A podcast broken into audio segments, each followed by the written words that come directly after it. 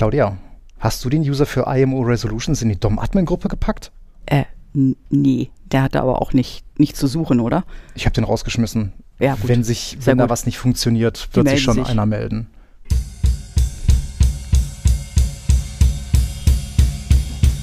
Bitte korrigieren Sie das ganz schnell. Ich sage es nochmal ganz schnell. Ich muss hier arbeiten. Ich kann es mir nicht leisten, ständig auf irgendeinen Scheiß zu warten, den die IT nicht auf die Reihe kriegt.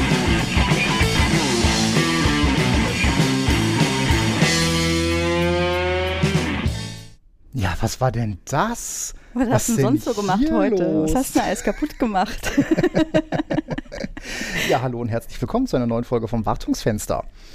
Äh, man hat's, man hat's gehört, wir haben uns nach ja, acht Folgen ein Intro geleistet. Sehr gut gelungen, wenn ihr mich fragt. Bitte gib mal Ähm. Ja, Feedback. ja, ich habe meinen hab mein, äh, ich hab meinen Kumpel äh, Hans Zimmer angerufen, seines Zeichens ja äh, Oscar-Preisträger und Filmkomponist. Ich habe gesagt, Hans, ich brauche ein Intro. Und mein Kumpel Hans hat gesagt, wer sind Sie, woher haben Sie diese Nummer? Rufen Sie mich nie wieder an. äh, also muss ich es dann doch selber machen. Aber ich glaube, das ist, ähm, äh, ist gelungen. Ich glaube, das kann man so lassen. Ich glaube, das gilt als gültiger Versuch. Ja, herzlich willkommen. Da sind wir wieder. Ähm, wie sieht's denn bei dir aus? Hast du irgendwas kaputt gemacht diese Woche? Ich habe heute niemanden aus irgendwelchen DOM-Admin-Gruppen genommen. Aber ich habe, nein, was kaputt gemacht habe ich nicht. Aber wir haben Patches installiert, ne? Wir haben Patches installiert. Wo denn? Ich habe heute, also ich habe keine Patches. Ich habe äh, die Tage doch, ich nur, nur View kaputt gemacht. Ich habe befürchtet, also das ist natürlich wieder, ne, äh, ich wollte natürlich wieder clever sein und ein bisschen View härten. Äh, habe dann in den UAGs mal schnell TLS 1 und 1.1 ausgeknipst und der Kunde fragt mich noch, äh, da fliegt aber keiner raus, oder? Ich so, nein, da fliegt keiner raus. Ja, natürlich sind User rausgeflogen und äh, dummerweise hatte der Kunde auch noch Agents verteilt, die offenbar kein TLS 1.2 können. Ja, haben wir schnell wieder angeklipst Autsch. dann ging das wieder. Ähm, aber so viel zum Thema kaputt machen. Ähm, wir haben, äh, wenn wir so ein bisschen zur, zur Hausmeisterei rüberkommen wollen, wir haben einen sehr netten Kommentar von MacGyver äh, erhalten. Also zumindest nannte er sich so. Wer immer sich hinter diesem Pseudonym versch- äh, versteckt, verbirgt. Vielen herzlichen Dank. Das äh, motiviert uns weiterzumachen. Ähm, lasst uns auf jeden Fall mal alle Bewertungen bei iTunes da. Also man mag das nicht glauben, aber das iTunes Podcast Directory ist immer noch ziemlich wichtig dafür, dass Podcasts gefunden werden, weil sich eben auch viele andere äh, Verzeichnisse da bedienen. Lasst uns eine schöne 5-Sterne-Bewertung da. Ähm, und ja, wir, wir, machen, wir machen weiter ähm, profimäßig wie bisher auch. Jetzt haben wir ja sogar ein Intro.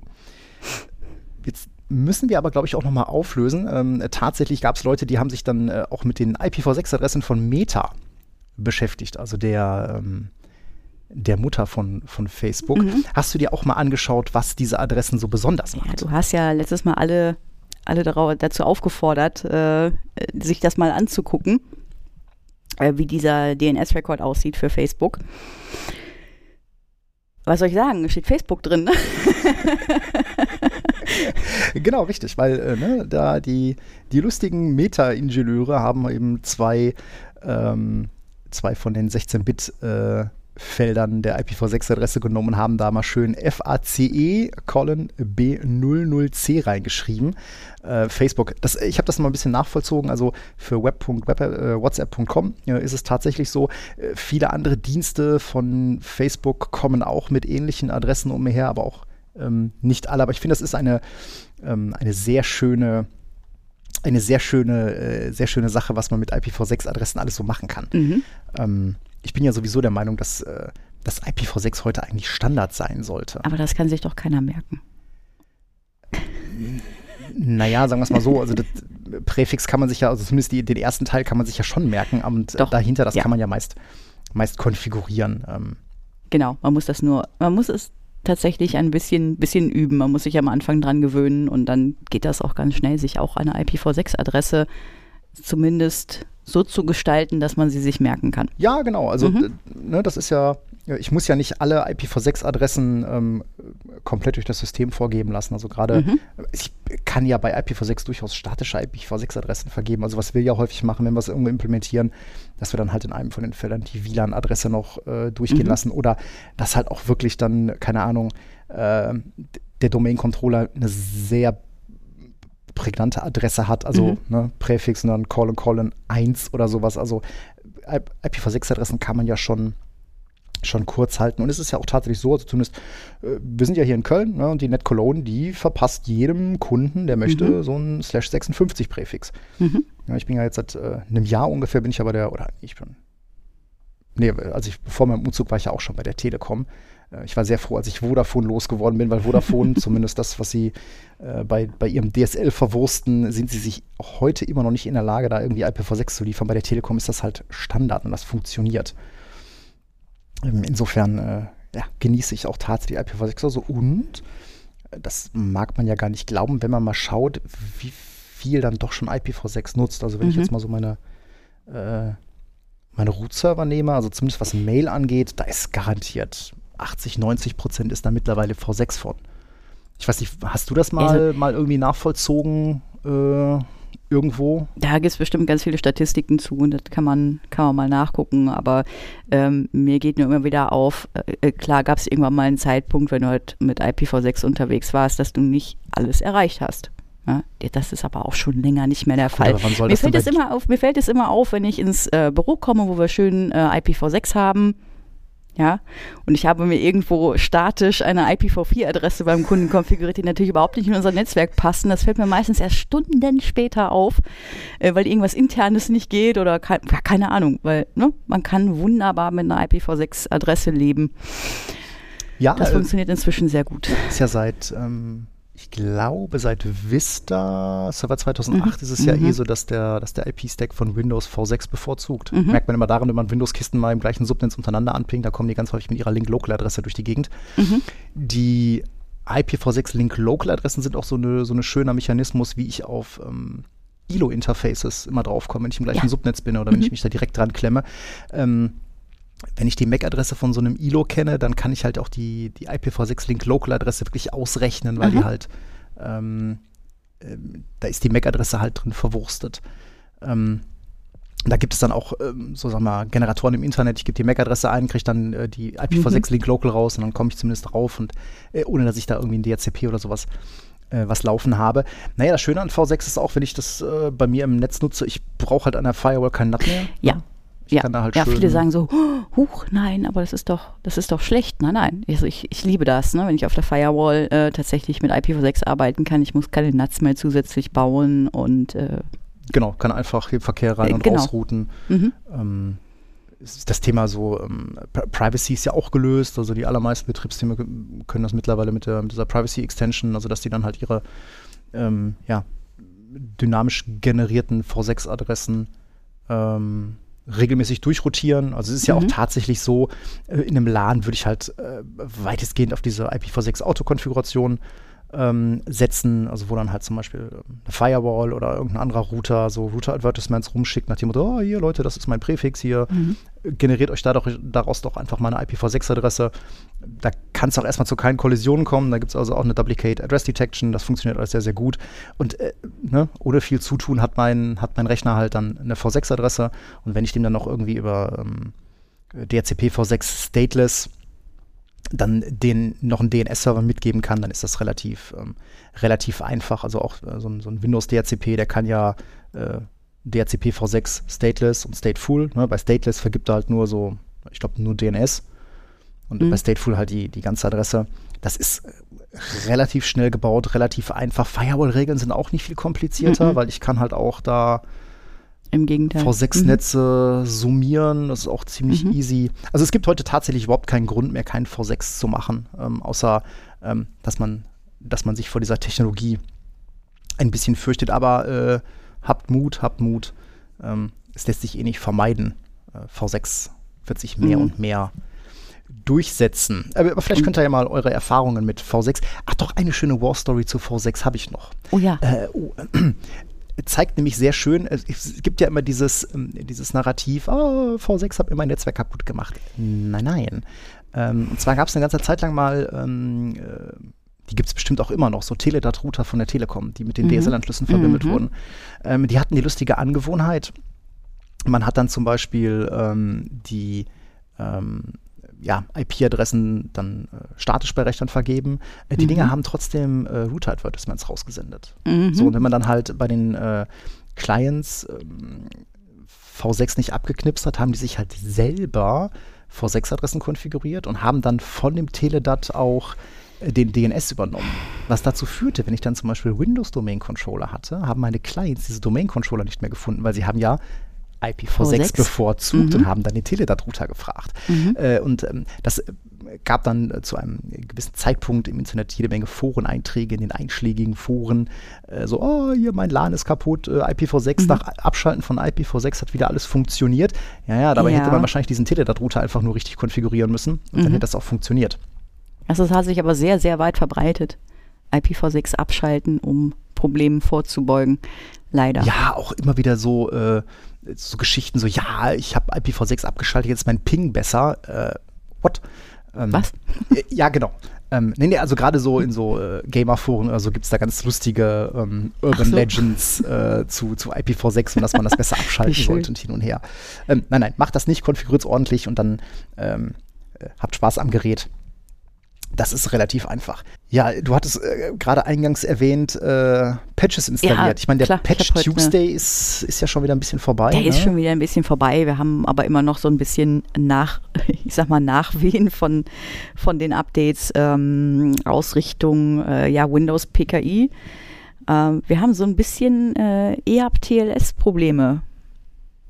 Ihr habt TLS-Probleme. Führ das, Mhm. führ das doch mal ein bisschen aus. Es könnte sein, dass ich da reingelaufen bin. Es könnte sein, dass, ja, das könnte sein. Ähm, Was ist ein- passiert? Du hast ein NPS gehabt, richtig? Ich hatte. äh, Muss mir das jetzt peinlich sein, dass ich ein NPS einsetze? Ich muss, äh, Ah, doch, ja, eigentlich muss ich mich NPS ein bisschen dafür schämen, ne? Ja, ja, das ist halt so ein Feature von Windows, das ganz toll ist, um mal klein anzufangen. Aber sobald der Radius ein bisschen skalierbarer sein muss, dann versagt er doch sehr schnell der NPS, muss man sagen. Wenn man mal also für die für 15 WLAN-User äh, einen Radius-Server braucht, dann kannst du auch mal NPS ausrollen, aber vielleicht nicht für mehr. Ja, also äh, muss man, glaube ich, schon, schon sagen, wir haben äh, da, glaube ich, relativ, relativ viele NPS aber ja, laufen. ja, ja, ja, sicher. Äh, auch einfach historisch bedingt und weil sich halt passende Alternativprodukte dann halt äh, preislich dann doch immer recht weit äh, oben im Regal befinden. Mhm. Ähm, na, ich hatte eigentlich eher darauf abgezielt, dass Microsoft mal wieder so eine lustige LSA Spoofing Vulnerability Auch. gestopft hat. Mhm. Äh, und irgendwie hatten sie dann auch noch mal ähm, hatten sie dann auch noch mal den KB-Artikel 554.13, das war äh, bezüglich dieser NTLM äh, Relay-Attacken äh, Petit Potam, hatten sie auch noch mal rausgekramt und gesagt, Leute, hier, Jetzt, jetzt ha- wird's haben wir Zeit. da jetzt hingeschrieben. aber, Macht genau. aber. Ähm, Wenn du noch nicht hast, dann wird's jetzt verdammt nochmal Zeit. Oder Ja. knippst doch einfach dein ganzes, äh, dein, deine ganze Webregistrierung ab für CAs. Ja gut, das, das haben wir ja auch tatsächlich, glaube ich, äh, Mhm. in dem Zusammenhang relativ häufig gemacht, weil ich glaube, so richtig usable war die mittlerweile eh nicht mehr. Also neuere Certificate-Templates, damit konnte sie nicht umgehen. Und Ja, ganz, ganz einfach. Nach dieser Mitigation hast du eben das Problem, wenn du dein, äh, deine Webregistrierung nicht auf dem gleichen, nicht mit auf der CA hast, der eigentlichen Mhm. CA, wie du es ja eigentlich bauen sollst. Das soll ja ein eigener, eigener Server sein. Dann ist das gar nicht mal so einfach. Du machst dann, aktivierst dann Kerberos, aber dann äh, kann eben die Authentifizierung des Users über den Webbrowser nicht an die CA weiter delegiert werden. So ohne weiteres.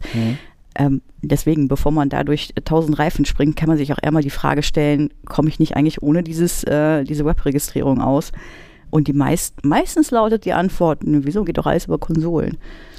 Meinst du jetzt Search-Util oder meinst du jetzt über die, über die Zertifikate MMC, wo ich mir dann halt auch Zertifikate... Sowohl als auch. Ja, ne? Also CSR ähm, kannst du auch ganz praktisch mit Certutil ein, einkippen. Hm. Ähm, und ansonsten, wenn ich auf, wenn ich ein Computerzertifikat brauche oder ein Benutzerzertifikat, geht doch alles über die, die MMC. Ja, oder also, automatisch. genau, also, oder automatisch, ne?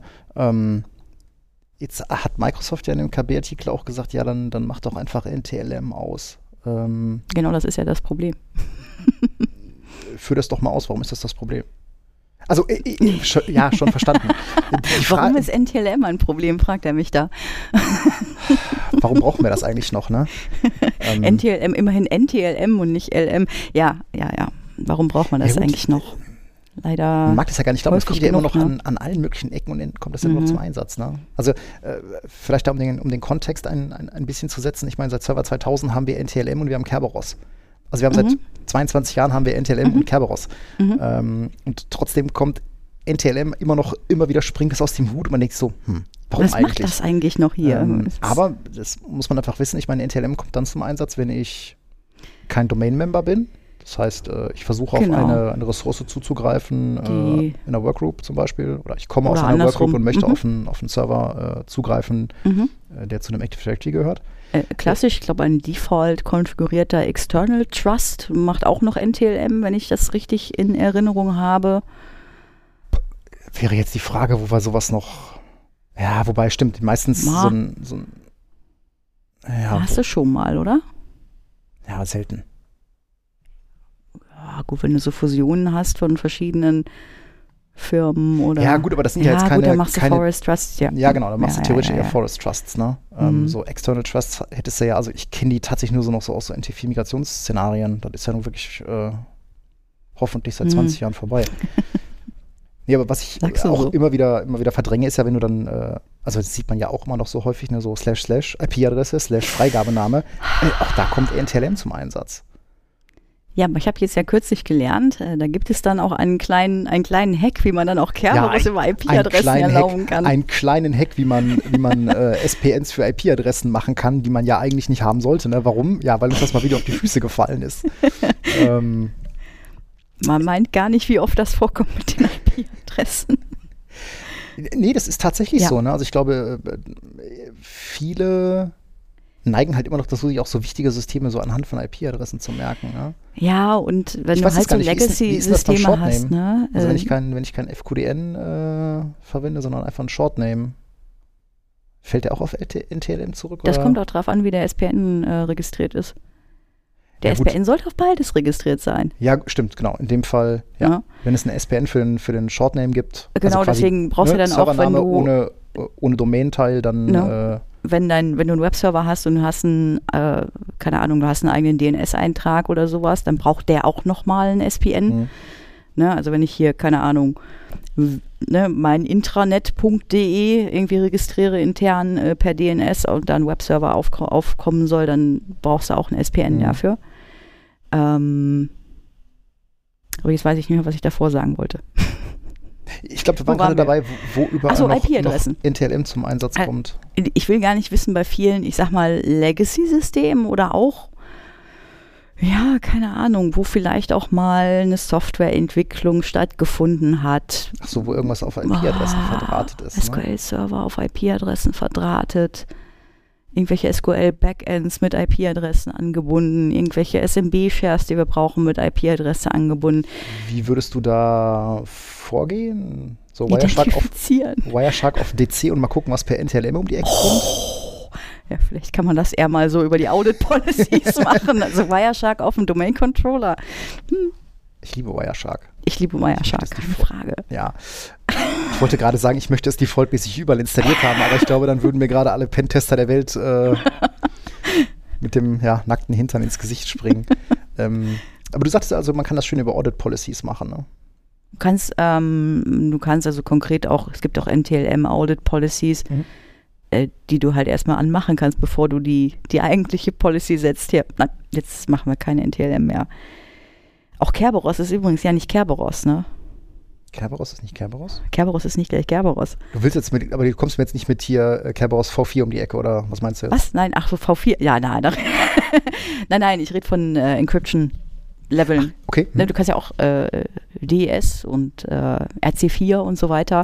Ich habe die Tage, ich habe die Tage, ich schäme mich dafür, ich habe die Tage SSL V2 und V3 beim Kunden ausgemacht. Bei dem Exchanger. Also Ja, auf dem. Netscaler. Das war noch an. Ja, Das haben wir jetzt alle nicht gehört. das schneiden wir raus. Ist das, ist das rausschneiden? Okay. Nein. Nein, sowas muss drin bleiben. Nee, nee, also äh, auch da, ne, ähm, äh, guckt ruhig mal nach, was ihr so an Web-Services bei euch im Netz habt, ne? ob da möglicherweise noch irgendwo Mhm. SSL V2, V3 an ist.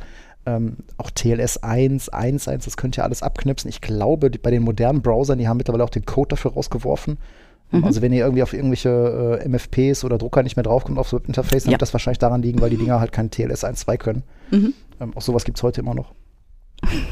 Ja, NTLM loswerden und ähm, das ein bisschen härten, das ist immer wieder schwierig. Also äh, du hattest das auch letztens so schön rausgegraben, da war ich ja schon wieder ein bisschen beeindruckt, ähm, wenn man äh, Veeam Backup-Server hat und man hat sie irgendwo weggeschlossen, äh, so hinter, hinter Firewall und in WLAN und so weiter. Ähm, der Guest Interaction Proxy, der quatscht dann auch schön NTLM zu den ganzen zusichernden Gästen. Ja gut, ganz konkret, du hast ja häufig das, das Szenario, dass dein Backup-Server nicht in der Domäne ist, einfach aus, aus Sicherheitsgründen, ne, damit mhm. dein, dein Backup halt nicht durch irgendeinen kompromittierten AD-User, ich sag mal, gelöscht werden kann. Ähm, und da stehst du natürlich vor der Herausforderung, wenn du in deiner Domäne NTLM abschaffen möchtest, ja, dann musst du irgendwas machen mit dem Backup-Server. Genau, weil das hatten wir ja gerade schon mal beleuchtet. Genau. Das ist ja genau dieser Fall. Du hast ein Nicht-Domänenmitglied, der mit mhm. Domänenmitgliedern quatschen will und dann kommt NTLM zum Einsatz. Genau. Ähm, ja, und dann ist der, ist der doch äh, im Nachgang einfache Trick, in Anführungsstrichen, der, dass du einen Guest Interaction Proxy baust, der in der Domäne ist gibt dir mehrere Vorteile. Einmal, du kannst dir Firewall-Regeln sparen, weil du genau, musst jetzt ja nicht nur noch mehr vom zwischen Backup-Server genau. und Guest mhm. Interaction Proxy eine Firewall-Regel mhm. brauche. Ne? Genau, und der Guest Interaction Proxy kommt auch nur, ähm, kommt auch nicht an die Daten im Backup dran. Mhm. Deswegen ist das jetzt keine, ich sag mal, kein, kein, kein Tor, was da aufgemacht wird, äh, sondern einfach etwas, was dir erlaubt, der Guest Interaction Proxy, sobald er in der Domäne ist, meldet er sich auch per Kerberos an den äh, Gast-VMs an. Genau, der genau. spricht dann halt Kerberos mhm mit den, mit den anderen Maschinen. Ähm, vielleicht auch nochmal so zum, zum, zum Unterschied, aber das ist auch ein Artikel, äh, den, den verlinken wir auch in den Show Notes. Ähm, also grundsätzlich äh, NTLM ist halt so ein, so ein, so ein Three-Way-Handshake. Ne? Also der, der Client scrambled irgendwie sein, sein Passwort, schickt das an den, an den Server, da kommt dann wieder so eine Challenge zum Einsatz. Ja, und Kerberos macht das Ganze halt auch mit, mit zwei Schritten. Aber das äh, ist in dem, in dem Artikel von, von CrowdStrike ganz schön beschrieben, warum man warum man äh, eigentlich keinen NTLM mehr haben will, aber so, so richtig loszuwerden ist auch schwierig. Also ich mhm. glaube, bei, bei, kleinen Umgebungen, so kleinen Greenfields mit ein paar, mit ein paar Desktops mhm. oder so, ist das wahrscheinlich gar nicht mal so, so, so schwer, NTLM da abzuschalten. Ja, oder ich sag mal, nicht so alther, alt einhergebrachten Umgebungen. Also Sobald wenn du halt eine Domäne hast, die vielleicht fünf Jahre hast, alt ne? ist oder so, dann geht das, wird das gehen, ist das kein Problem. Ne? Mhm. Oder wo du weißt, okay, Ne, da, äh, da laufen nur noch Windows 10 Kisten, alle meine Server sind auf 2016 oder meinetwegen 12 R2 oder sowas. Ja, mach doch einfach mal. Ne, was, äh, Ne, und, und du weißt auch, dass die, die, die, ich sag mal, selbst gehackte Software oder sowas kommt auch nur so ganz bedingt zum Einsatz. Ja, wäre ja. doch äh, ein Versuch wert. Vor allen Dingen hast du immer, wie gesagt, Audit Policies, mit denen du das erstmal abklappern kannst, was da überhaupt noch so alles ankommt. Mhm. Ja, ja gut, das, das ist ja tatsächlich schnell aufgesetzt, ne, dass man mhm. dann mal Policies baut, die einem dann zeigen, ähm, was man da, was man da so hat. Mhm. Ähm, klar, und äh, ne, grundsätzlich auch mal gucken, wenn man irgendwo Trusts hin hat, äh, wie die konfiguriert sind. Ähm, soll ja immer noch so, so Firmen geben, die halt überall noch Vertrauensstellungen haben, sei es für Migrationsszenarien oder so. Das ist halt auch so mhm. aus Security-Perspektive tatsächlich was, äh, wo man halt wo weniger halt mehr ist. Also Trusts sollten nach Möglichkeit halt so lange bestehen, wie man sie braucht. Mhm. Wenn man dauerhaft Trusts braucht, ist das eigentlich immer ein bisschen, ein bisschen, ein bisschen komisch. Ähm, ja, auf jeden Fall hat Microsoft halt gepatcht und äh, dabei scheint wieder das eine oder andere ähm, kaputt gegangen zu sein. Ah, äh, das ist immer so, das klingt immer so hart, ne? Ja, äh, es ist sicherer, sicherer geworden, nicht? Ja, was war denn da mit dem EAP TLS und dem Certificate Mapping? Mm, ja, da gibt es einen, da werden wir einen, einen, einen schönen Artikel auch nochmal verlinken. Ähm, es ist jetzt, es sind jetzt zumindest Vorarbeiten geleistet für ähm, das Szenario, dass du mit einem kleinen Zertifikat sowas machst wie 802.1x. Hm. Ja? Das ist ja das EAP-TLS, ne? Äh, ja, ja, genau. Mit, äh, ne, mit kleinen Zertifikat. Hm. Ein, ein Fun-Fact am Rande: bei Default auf Windows 11 hast du gar keine Alternative, wenn du mit einem kleinen Zertifikat, also als mit einem kleinen Zertifikat zu arbeiten, ne? weil standardmäßig, und jetzt muss mich die große Runde mal korrigieren, wenn ich da Unsinn rede, aber standardmäßig ist der MS Chub V2 nicht mehr möglich. Ja, das ist ja, glaube ich, das, was man von, von äh, ich glaube, Windows 7, Windows 10 kennt, wenn das Credential Guard an ist. Ne? Dann äh, gehen so diverse mhm. Sachen auch nicht mehr. Also so alles, was äh, passwortbasierte Authentifizierung ist, ist dann auch wieder ein bisschen, mhm. bisschen schwierig.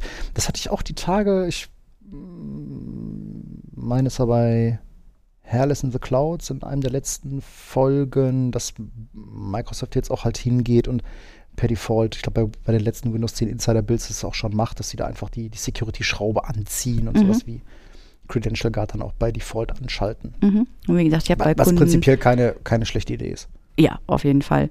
Ähm, plus, wie gesagt, ich habe jetzt bei Kunden, die schon Windows 11, ich sag mal, kleinflächig im Einsatz haben, eben noch die Erfahrung gemacht, dass die, die, die wollen halt nur noch 802.1x mit Client-Zertifikat. Mhm.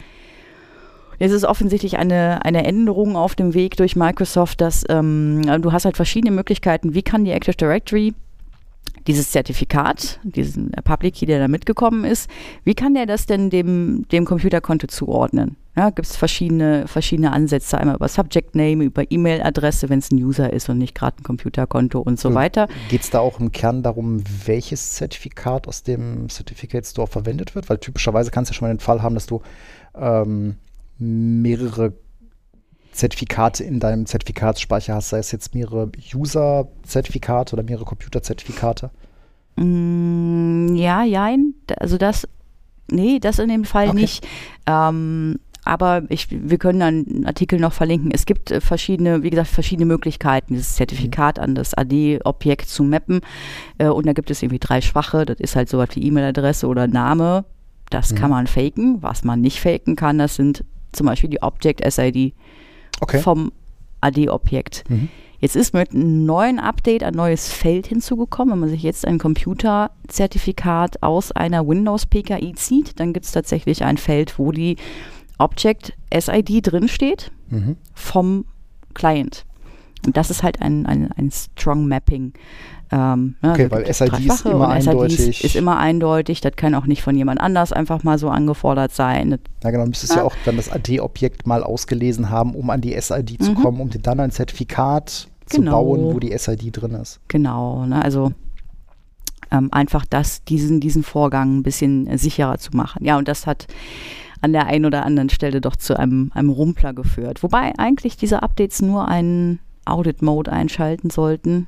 Ja, das hat ähm. Microsoft ja auch schon häufiger gehabt bei Updates, ne? dass sie halt, mhm. halt äh, sehr bewusst, sehr früh sagen, so wir bringen mit diesem mhm. Update Änderungen ein und ne, unser Schedule sieht vor, dass wir dann zum Zeitpunkt X mhm. diese Änderung scharf schalten. Das hat ja, glaube ich, ähm, Admins immer mal wieder, wieder getroffen. Ich kann mich erinnern, das ist auch schon ein paar Jahre her, als Microsoft die Art und Weise geändert hat, wie Gruppenrichtlinien angewendet werden. Also wer liest das mhm. Gruppenrichtlinienobjekt und übergibt mhm. die Änderungen oder die Einstellungen ähm, an System, an User. Früher war es halt so, dass der User das Objekt gelesen hat und die Einstellungen ans System übergeben hat. Mhm. Microsoft hat es umgedreht, benutzt das Computerobjekt und, und es war ja immer so ein, äh, ja, ich will nicht sagen, äh, Common Practice, aber die Sicherheitsfilterung zu benutzen. Ne? Also zu sagen, ich äh, erlaube nur noch bestimmten Benutzern oder AD-Gruppen mhm. ein Gruppenrichtlinienobjekt zu lesen und anzuwenden. Mhm. Und da waren standardmäßig sind das ja die authentifizierten Benutzer. Da sind immer die Computer mit drin, die Computerkonten mhm. also auch mit drin. Äh, und auf einmal zog das dann nicht mehr. Da hat es bei diversen Kunden in Citrix-Umgebungen geknallt. Und das war, glaube ich, auch eine Änderung, die Microsoft irgendwie, weiß ich nicht, auch ein halbes Jahr lang angekündigt ja. hat und gesagt hat, hier, das drehen wir um. LDAP Signing trotzdem sind War auch noch so eine Geschichte. LDAP Signing hat auch, war auch so eine Geschichte, wo. LDAP Signing, ja, genau. Aber das haben, haben Sie das denn scharf geschaltet irgendwann mal? Ich weiß es gar nicht so genau. Meines Erachtens nicht. Ich glaube, das war Meines auch mal. Meines ist das immer noch nur eine, ne? eine Warnung, die man da sieht. Ja, und ich äh, glaube jetzt mit dem. Ähm, Printer Nightmare war ja auch so eine Geschichte. Die Änderungen, oh. die sie da gebracht haben, hatten mhm. sie ja auch angekündigt. Also es lohnt sich schon, auch die Release Notes immer mal wieder mhm. zu lesen und da reinzuschauen, äh, was wie, sie, wie sieht mhm. Microsoft da oder was sieht Microsoft vor, was sie da in Zukunft äh, in Zukunft machen, dann, dann rumpelt es auch nicht so viel im Gebälk.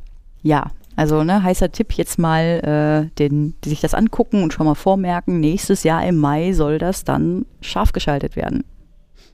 Dann werden schwache Bindungen bei äh, Zertifikaten nicht mehr, nicht mehr akzeptiert. Okay, das heißt, wenn man Zertifikate ausstellt für seine User, so wie Auto-Enrollment, dann sollte Mhm. man da jetzt mal, Mhm. mal nachschauen. Mhm. Na gut, äh, den Artikel verlinken wir in den Show Notes. Dann äh, gucken wir da mal drauf. Machen. Ein anderes schönes Thema, ähm, was wir uns ja mal überlegt haben, das sind so die less known Windows Features. Ähm, ich habe in der letzten Zeit viel mit Kunden geredet und war immer ein bisschen erstaunt, dass manche Kunden Features nicht kannten, die ich sehr liebe oder äh, die ich sehr, sehr gerne, ähm, die ich sehr, sehr gerne einsetze. Mhm. Und genauso gibt es Features, wo wir uns denken, Gottes Willen, hier hätte doch besser niemals jemand ausgepackt. Ich glaube, da kannst du ein Lied äh, von singen. Also, äh, Wir haben ja schon über MPS geredet.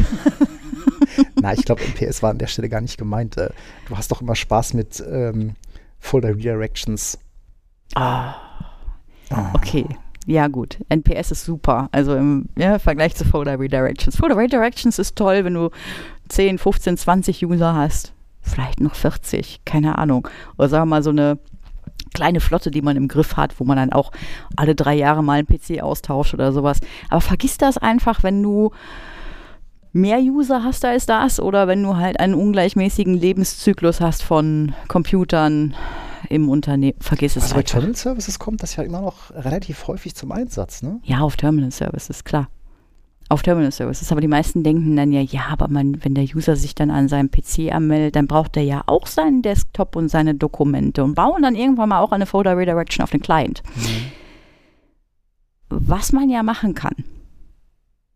Nur, die sollten sich nicht unterscheiden auf Terminal Server und, äh, und Client. Und wenn man solche Sachen zurückbaut, dann muss man die sehr, sehr, sehr sorgfältig zurückbauen glaube, beim Zurückbauen, das knallt über einen langen, ne? langen Zeitraum. Mhm.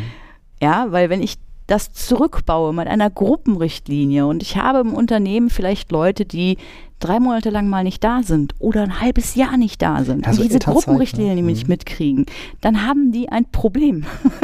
ne, spätestens dann, wenn ich den, äh, den File-Share entferne, haben die keinen Desktop mehr, keine Dokumente mehr. Die können sich wahrscheinlich gar nicht mehr richtig anmelden. Also, das muss wohl überlegt sein, wenn man das einsetzt. So, ein- so ein Feature aus der Hölle, das war ja auch äh, dieses, diese, diese Offline, äh, Offline-Dokument oder Offline-Ordner, ne? wenn Ja. so User sagen konnten, hier so Rechtsklick offline verfügbar machen. Ja, ja, ja, ja. Oh, da, haben sie Auch noch schöner ist das, wenn das noch per Policy gesteuert ist und dir es nicht aussuchen kannst, welche du offline verfügbar haben möchtest. Oh nein. Oder du hast dann irgendwelche Cache-Grenzen, diese, diese Limits, die du dann setzen Mhm. kannst, ne? Und dann, Ja, sicherlich Features, die früher mal ganz toll waren, aber heute auch eher, eher aus der Hölle zu kommen scheinen. ich erinnere mich an Ähm. den einen User, der irgendwie auf dem, äh, auf dem äh, großen äh, Unternehmensshare versehentlich mal auf der obersten Ebene offline verfügbar geklickt hat und dann sah man seine Festplatte so. Das kann man machen, das ist dann sollte aber man nicht scheiße. tun. Das ist ja. schon Mist, ja. Wobei ich da ein großer Freund bin, ähm, OneDrive for Business. Also Ja, klar. Leuten äh, das OneDrive for Business schmackhaft zu machen, auch als Ersatz für den persönlichen Home-Folder. Ja. Ähm, das ist eine ne sehr, sehr gute Idee. Das hat auch so ein bisschen so mit, mit Backup zu tun. Man hat die Sachen dann in der Cloud liegen, trocken, warm und sicher. Das heißt, wenn Mhm. das Notebook mal kaputt ist, dann sind die Leute schnell wieder arbeitsfähig. Mhm. Ähm, Oh, definitiv. mal.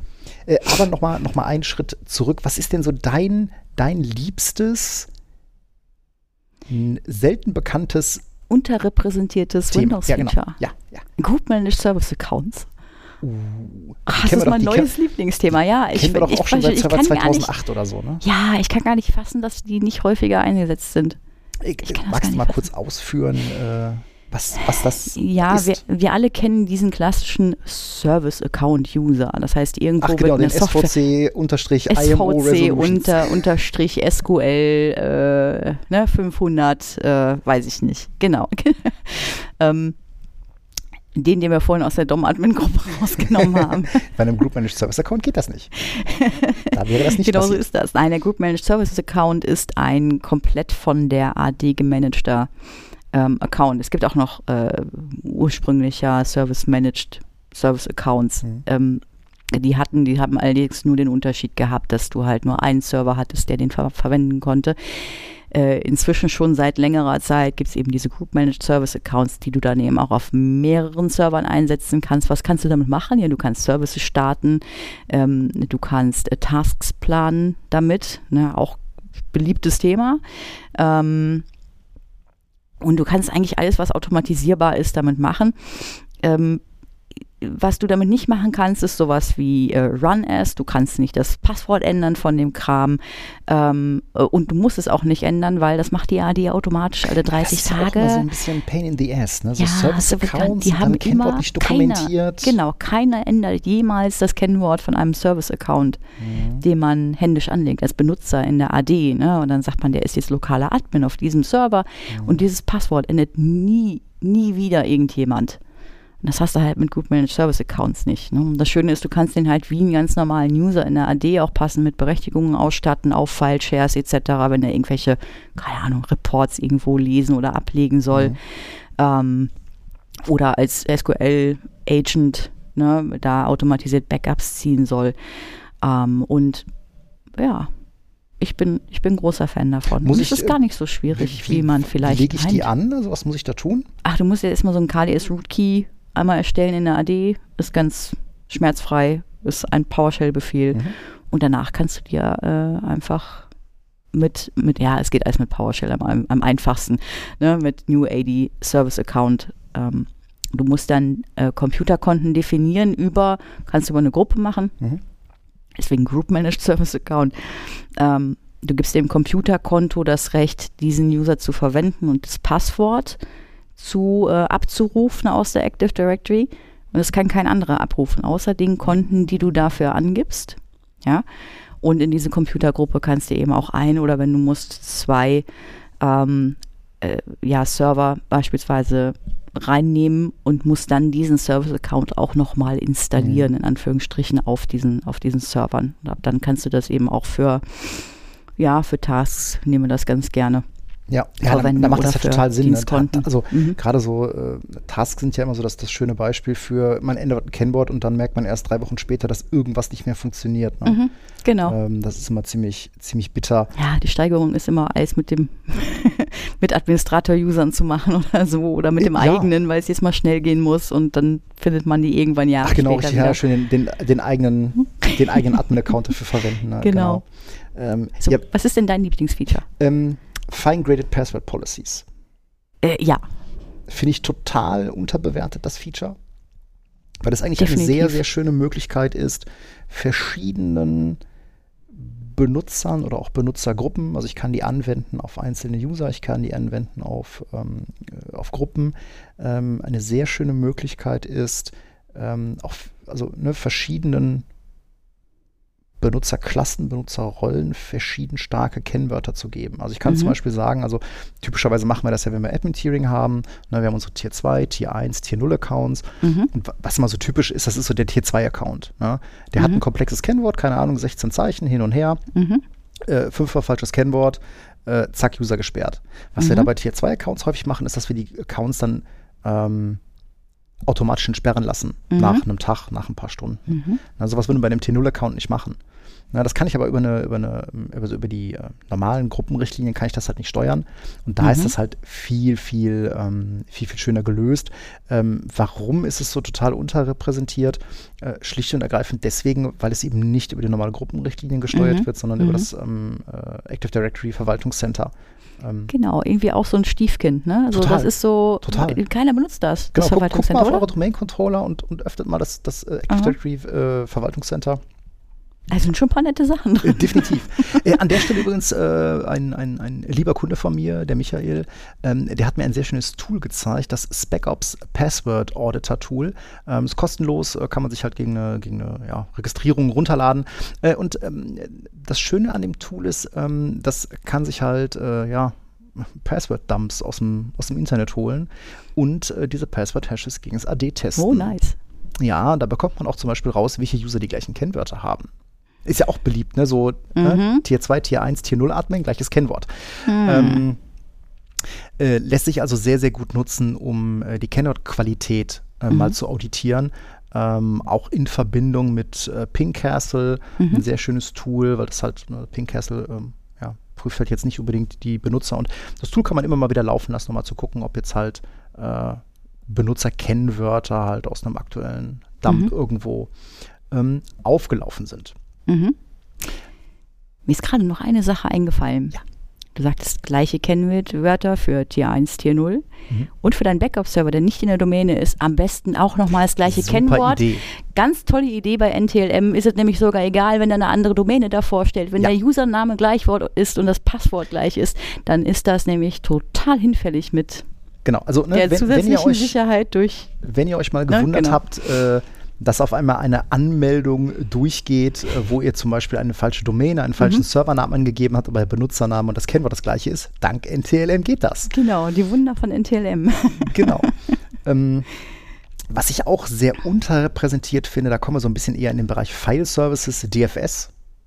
Also DFS Namespace, nicht DFS, DFS Replication. Namespace. Ja, Warum? Also warum macht, machen das nicht, also warum macht das nicht jeder? Also Genau. ganz einfach, auch wenn ich nur einen File-Server habe, warum mache ich nicht DFS Namespace? Ich verstehe das nicht. Welche also Gründe habe ich das nicht zu Namespace tun? ist ja auch etwas, das kennen wir auch seit Windows 2000. Ne? Ich weiß Ja. gar nicht, ob es bei NT4 auch schon DFSN gab. Ähm, aber das ist halt sowas, es ist halt sehr einfach dann Ja, ähm, seine File-Services halt vom, also, oder das ist ja immer dieses, dieses allgemeine alte Problem, ne? File-Server muss immer den gleichen Namen haben, weil der ist halt überall verknüpft. Na, wenn ich das halt Genau. am Anfang mal richtig mache und ähm, DFSN verwende, dann habe ich das Problem nicht, weil dann kann ich nämlich meinen File-Server hintenrum schön wegtauschen, genau. äh, weil der Zugriff erfolgt ja über DFSN, also slash slash, Domainname slash, Mhm. such dir irgendeinen einen, einen, einen Root, DFS Root Folder Namen aus Mhm. und ähm, hinter den eigentlichen äh, sogenannten ähm, DFS Targets, da verstecken sich dann die eigentlichen Freigaben hinter.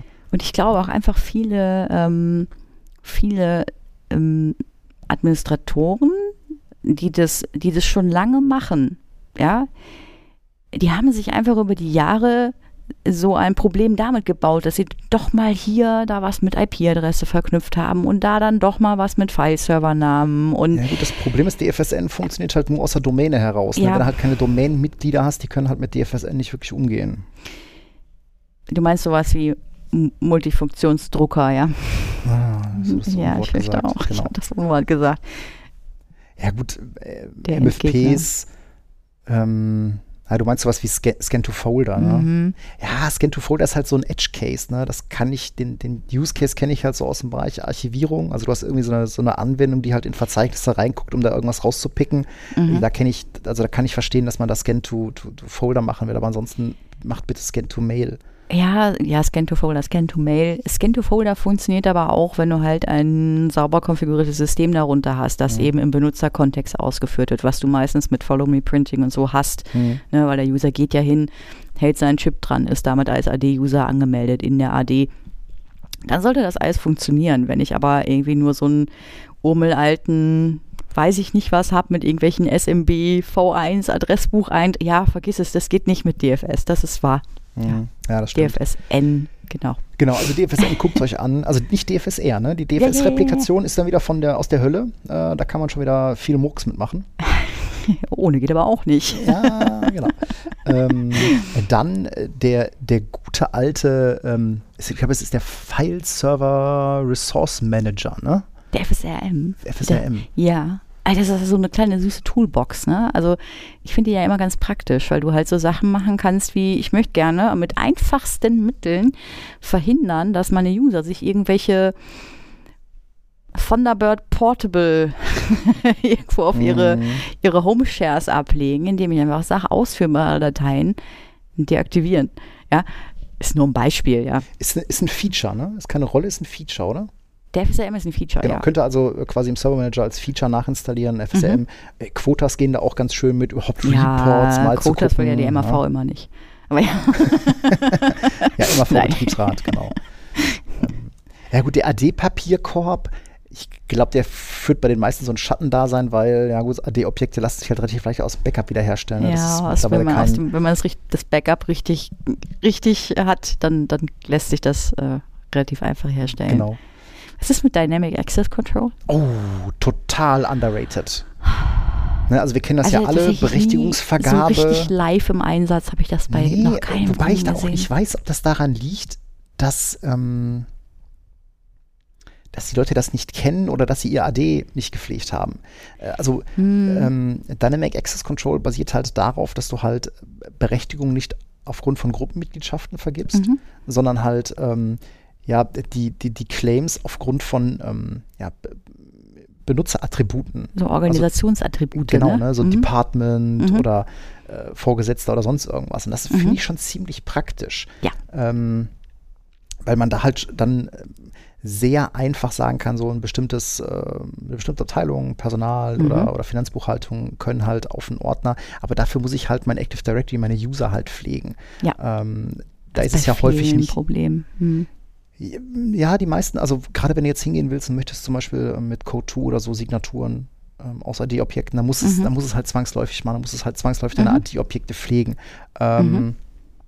äh, Viele machen es ist halt Arbeit. Ja, Es ist halt Arbeit und äh, gerade wenn du jetzt dann eh personell unterbesetzt bist, dann wird das halt auch nicht oft gemacht. Und Mhm. das ist halt wirklich so ein Feature, das lebt halt davon, dass, dass ein Benutzerobjekt halt auch ähm, hübsch gepflegt ist, ja.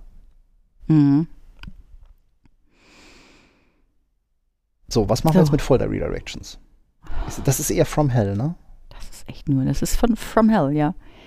Also, ja, Also würdest du aber auch äh, tats tatsächlich geweint. eher zurückbauen? ein bisschen.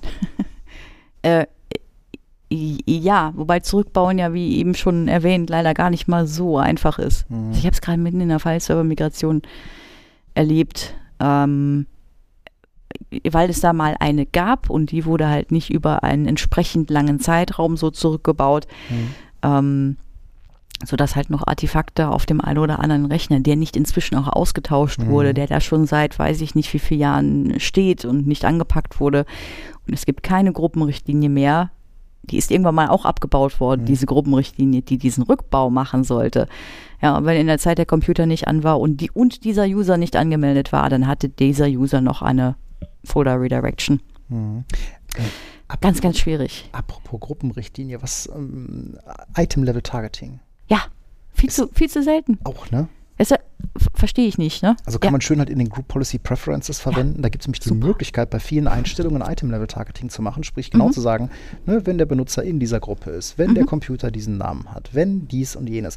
Also die Anwendung von gruppenrichtigen Objekten an bestimmte ähm, Zustände äh, zu hängen, das ist halt äh, auch total underrated, sehe ich auch Mhm. selten. Also was ich Mhm. halt immer noch häufig sehe, ist halt, dass die Sicherheitsfilterung in Anführungsstrichen missbraucht. WMI-Filter viel zu selten.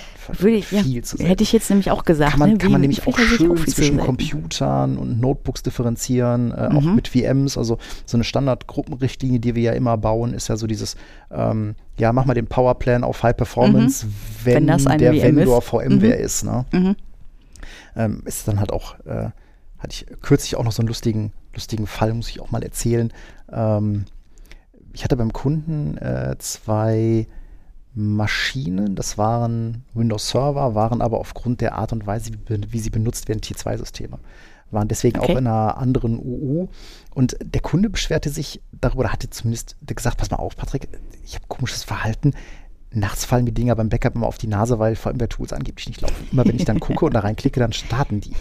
Wir haben dann beide ein bisschen gebraucht, bis wir rausbekamen, dass die Dinger in Standby gehen.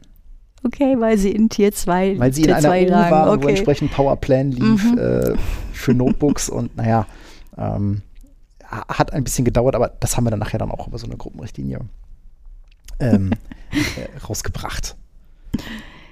Apropos Powerplan. Wir haben ja so äh, kürzlich noch was Interessantes gelernt über HP, Ach genau. Workflow-Profile Ja, und eine ganz spezielle Einstellung. Genau, das ist ähm, tatsächlich auf Twitter an mir vorbeigeflogen. Äh, und zwar habe ich da eine, eine Diskussion äh, ja, mitbekommen, äh, wo es darum ging, ähm, um äh, ja, das sogenannte, ähm, oder aufgefallen war einem Twitter-User, dass wenn er in ESX-Top sich die Memory Stats anguckt, er bei einer Zwei-Sockel-Maschine vier Numa-Nodes sieht. Also Numa, Non-Uniform Memory Access, heißt halt bei den modernen Servern, also zumindest bei den Intel-basierten, AMD haben wir jetzt nicht so viel, da kenne ich mich ehrlich gesagt nicht mit aus. Ähm, bei den Intel-basierten ist halt so, du hast eine CPU, und diese CPU hat quasi lokal RAM. Mhm. Äh, und ne, CPU plus RAM gibt dann einen Numa-Node. Das heißt, bei einer Zwei-Sockel-Maschine, das sieht man auch bei, auf, tatsächlich auf den Boards sehr schön. Du hast die beiden CPUs und dann hast du ne, links bzw. rechts von der Mhm, CPU mhm. dann immer den, den RAM. Eine CPU plus RAM ist ein sogenannter NUMA-Node. Mhm. Ähm, Im besten Fall spannen deine VMs diesen NUMA-Node nicht. Also du ja, hast zum Beispiel also eine, eine, äh, eine, eine 16-Core-CPU mhm. und du hast dann da passend zu, also wenn der Server zwei CPUs hat und hat zum Beispiel 512 Gramm, dann ist das in der Regel so, dass du dann halt x Kerne hast plus 256 mhm. Gramm pro NUMA-Node. Im besten Fall mhm. spannt deine Maschine diesen NUMA-Node nicht. Das heißt, ja. sie hat nicht mehr als 256 Gramm, sie hat nicht mehr als 8 mhm. ähm, äh, wie-CPUs, außer das Betriebssystem kann damit umgehen. VMware kann in den Gast herein auch solche äh, NUMA-Informationen mhm. mit rausgeben und dann kann sich die, An die Anwendung entsprechend darauf einstellen. Der SQL-Server ist zum Beispiel sowas, der kann damit genau. umgehen. Mhm. Jetzt begab es sich, dass der äh, auf Twitter dann hieß, ja, ich sehe hier aber vier Numa-Nodes bei der 2-Socket-Maschine. Ah. Das Feature nennt sich Sub-Numa-Clustering. Und mhm. äh, VMware Performance Guru Frank Denneman kam direkt um die Ecke und sagte, oh mein Gott, schalt das ab. Ähm, es ähm, wurde dann noch mal ein bisschen konkretisiert, dass das jetzt nicht unbedingt ja, also in vielen Fällen keine Einflüsse auf die Performance hat, aber die Empfehlung ist schon, Subnuma Clustering auszuschalten. Okay.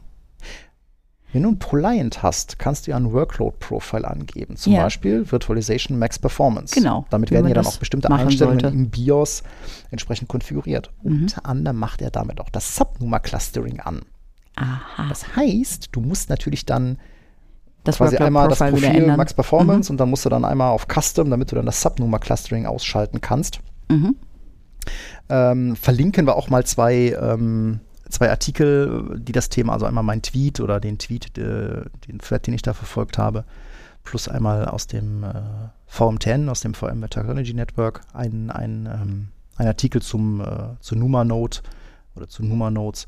Ähm, schaut euch das mal an. Ähm, wer übrigens ProLiance hat, ähm, der sollte auch mal schauen. Es gibt unter System Options Boot Time Optimization gibt es eine Option ähm, äh, Memory, äh, wo man dann halt ähm, ich glaube, Memory Errors bei Warm Reset zurücksetzen kann. Mhm. Wer also häufiger mal bei seinen ProLiance das Phänomen beobachtet, dass er Speicherfehler gemeldet bekommt, die nach einem Neustart weg mhm. sind, das macht man ein BIOS-Update und ähm, schaltet diese Option mal, mal ein. Auch ein, ein, ein lustiger kleiner Bug, äh, häufig gehört ähm, von diversen Monitoring-Systemen, wo ab und an mal von irgendeinem ESXer so eine, so eine wilde Meldung auftaucht, Disk 0 an HPSA 1 unconfigured und dann kommen da 10, 5, 20, 500 Disks in dieser einen Meldung vor. Mhm. Auch das ist ein kleiner Bug.